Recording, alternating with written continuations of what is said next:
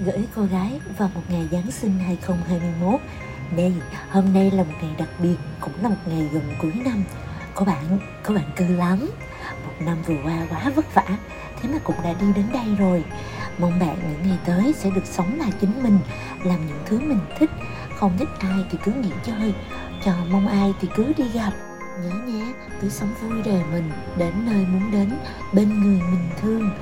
Mong bạn những ngày tới bầu trời sẽ thật hồng.